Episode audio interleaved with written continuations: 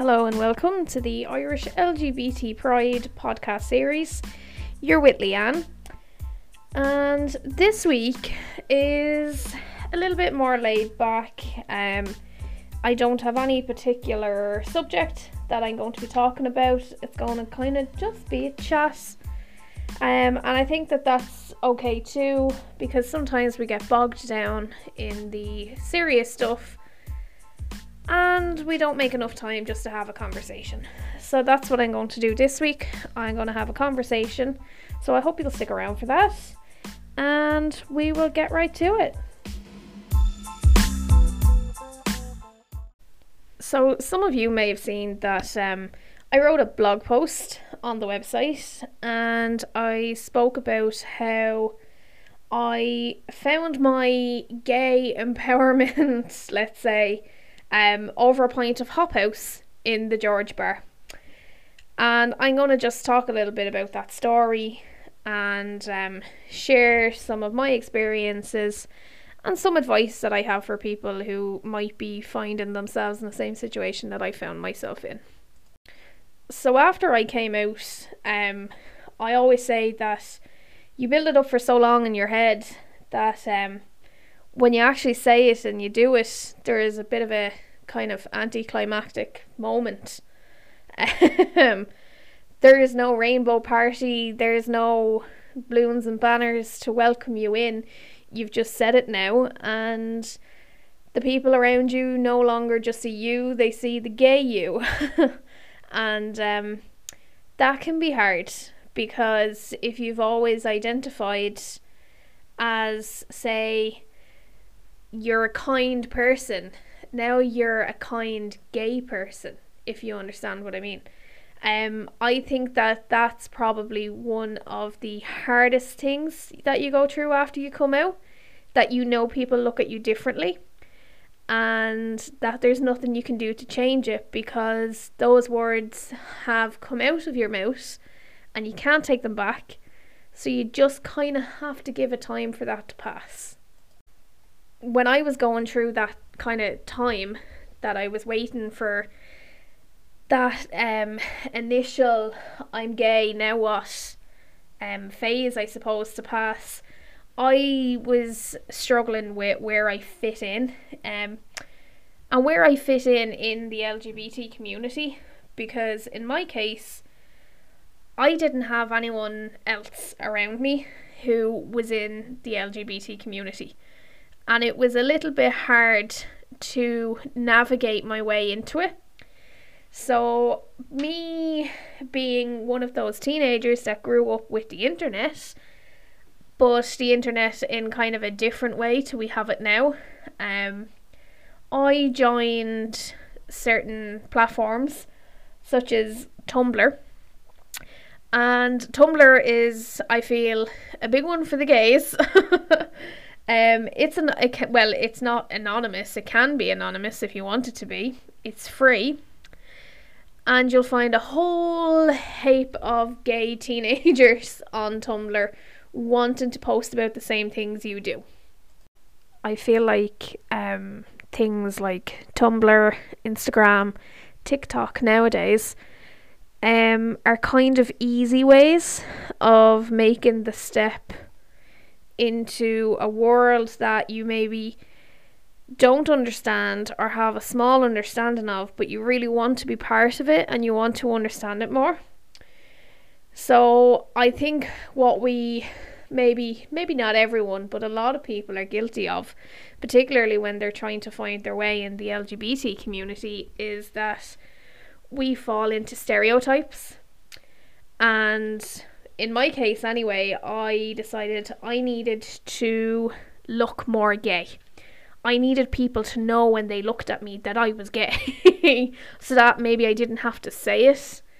Um, and if you're familiar, particularly for the Tumblr lesbians, a check shirt, a pair of Converse or Vans, ripped jeans, and any sort of pumpkin spiced coffee will generally give somebody a pretty big hint that you're into women. You are a woman who loves women.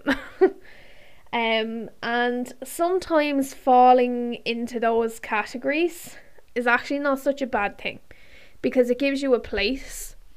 And although it gives you a label, you sort of welcome that label because it gives you status and it gives you so like something to belong to and it also lets people know that you are a woman who likes women and you don't really need to explain it because the way you're portraying yourself explains that already.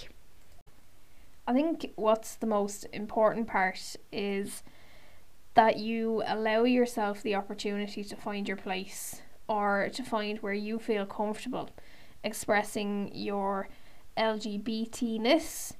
Um, and look, we understand as well that um, it's not always a positive situation, and sometimes it's not even a safe situation for everyone. But it is important that you explore yourself and your identity, but also that you know it's safe to do that. And if it's not safe to do it, you will get yourself out of that situation as soon as possible. When we make that transition from um, a, I suppose, a negative environment, um, I think that that's when it's maybe abundantly clear what I was saying about how when you come out, it's not necessarily uh, it's not necessarily a party to welcome you in. You're just kind of feeling different because you've said something that you've held in for so long. So it's just important to know that. Um, there's plenty of acceptance in the LGBT community, but you need to also be aware that there's plenty of discrimination within the LGBT community too. And that sometimes comes into the picture when you are trying to find your space. Um, some examples of this discrimination within the LGBT community is um, a sort of discrimination towards trans people. There's um, biphobia, that people who identify as gay or lesbian are not interested in people who identify as bisexual because there is a misconception, I suppose, about bisexual people. Um, also, within the lesbian community, there is discrimination towards lesbians who don't fall under a category. I suppose I'm going to use some LGBT lingo here. um, if you're not a gold star lesbian, which is defined as a lesbian who has purely had relations with women and not men, um, you can face a sort of discrimination from other lesbians that you're not a fully fledged lesbian because you're not a gold star. And the same goes for gay men. Um, there's a lot of discrimination amongst gay men. I would say that there's different um, levels of um, acceptance amongst gay men, and those who are seen as the kind of stereotypical flamboyant gay, I say would say get the hardest time within the community themselves. So basically learning to navigate yourself through the LGBT community is no small task. It's a learning curve, and you will spend your whole life learning that curve. You, as an LGBT person, will spend your whole life coming out. You'll spend your whole life learning new things, and you will just spend your whole life explaining, defending, maybe trying to find the words to explain yourself.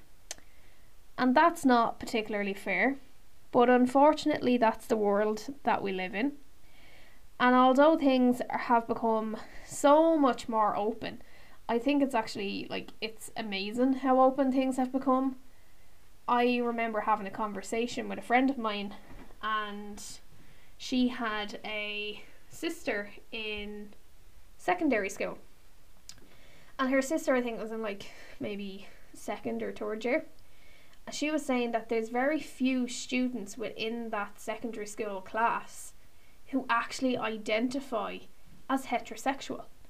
There's a lot of people using new language, new terms, new identities.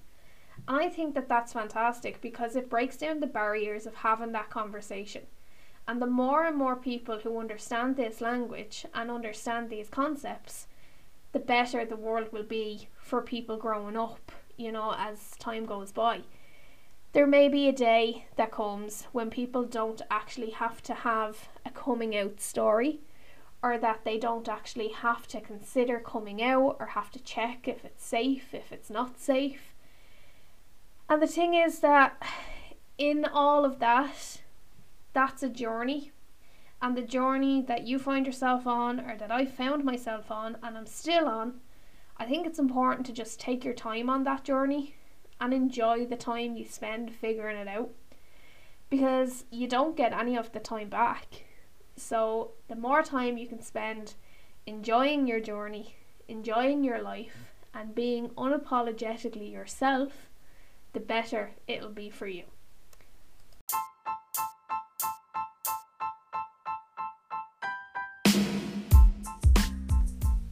So I think I've burned the ears off you just enough for one week. Um, we'll leave it there, and I will catch up with you guys next week where we are going to be talking about pride. And as if we don't do enough of that, we will talk about pride and we will talk specifically about Carlow Pride, which was my first experience of pride last year. So come back to us next week. And if you subscribe to the podcast, you will get a little notification telling you when the next episode is up and ready for you. I'll talk to you soon.